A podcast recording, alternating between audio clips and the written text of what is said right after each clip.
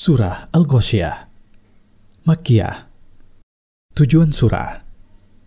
Surah ini fokus mengingatkan jiwa manusia kepada fenomena-fenomena yang menunjukkan kepada kodrat ilahiyah dalam urusan nikmat dan azab dan bukti-buktinya dalam ayat-ayat yang hadir agar jiwa manusia terisi oleh rasa takut dan harapan. Tafsir. Bismillahirrahmanirrahim. Hal ataka hadithul ghashiyah?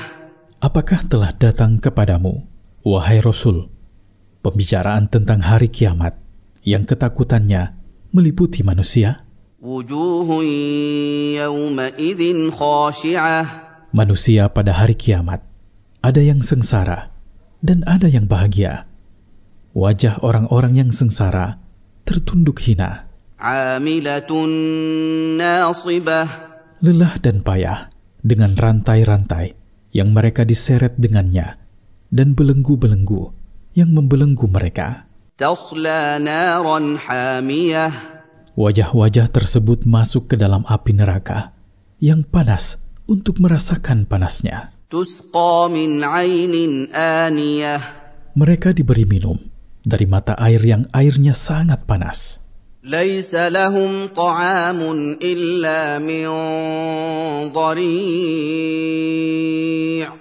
Mereka tidak memiliki makanan yang mereka santap kecuali makanan paling busuk dan paling bau berupa pohon ashibrik yang beracun jika ia kering. لا يسمن ولا يغني من جوع ia tidak menggemukkan pemakannya dan tidak mengangkat rasa laparnya.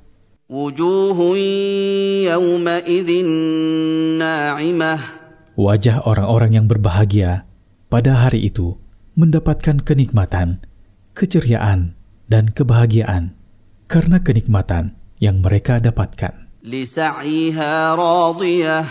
Mereka ridho dengan amal soleh mereka yang mereka amalkan di kehidupan dunia mereka mendapatkan pahalanya disimpan untuk mereka dalam keadaan berlipat ganda. Di dalam surga yang tinggi, tempat dan kedudukannya. Di dalam surga, mereka tidak mendengar kata-kata batil dan main-main, alih-alih kata-kata yang haram. Di dalam surga tersebut ada mata-mata air yang mengalir, yang mereka pancarkan. Mereka bertindak terhadapnya menurut apa yang mereka kehendaki.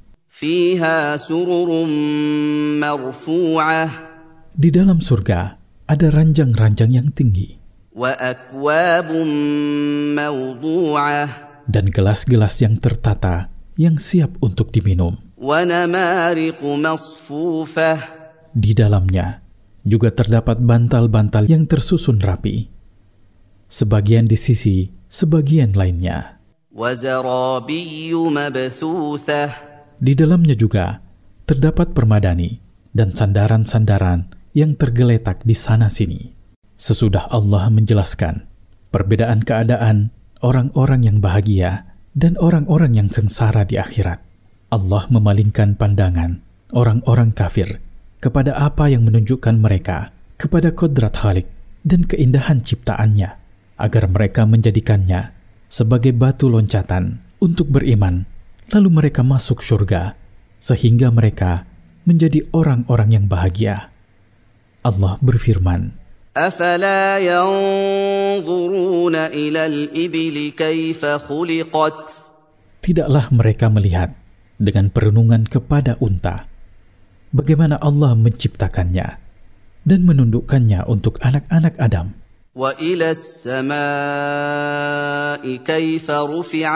Tidakkah mereka melihat langit?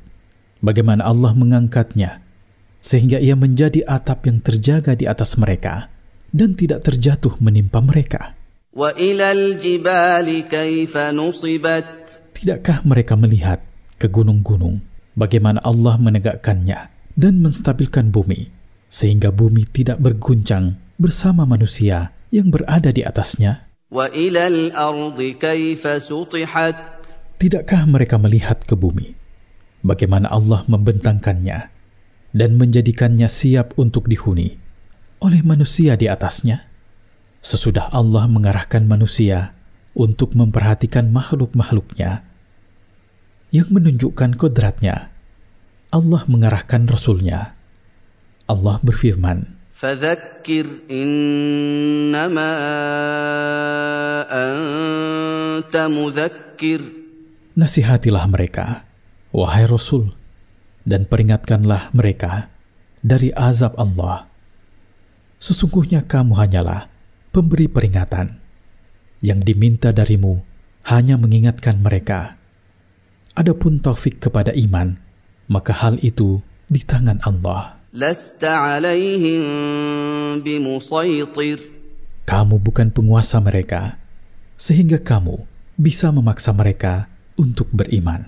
إلا من تولى وكفر Akan tetapi, siapa di antara mereka yang berpaling dari iman dan kafir kepada Allah dan Rasul-Nya, فيعذبه الله العذاب الأكبر maka Allah akan mengazabnya pada hari kiamat dengan azab yang paling besar dengan memasukkannya ke dalam neraka jahanam untuk kekal selama-lamanya di dalamnya. Inna ilayna iyabahum.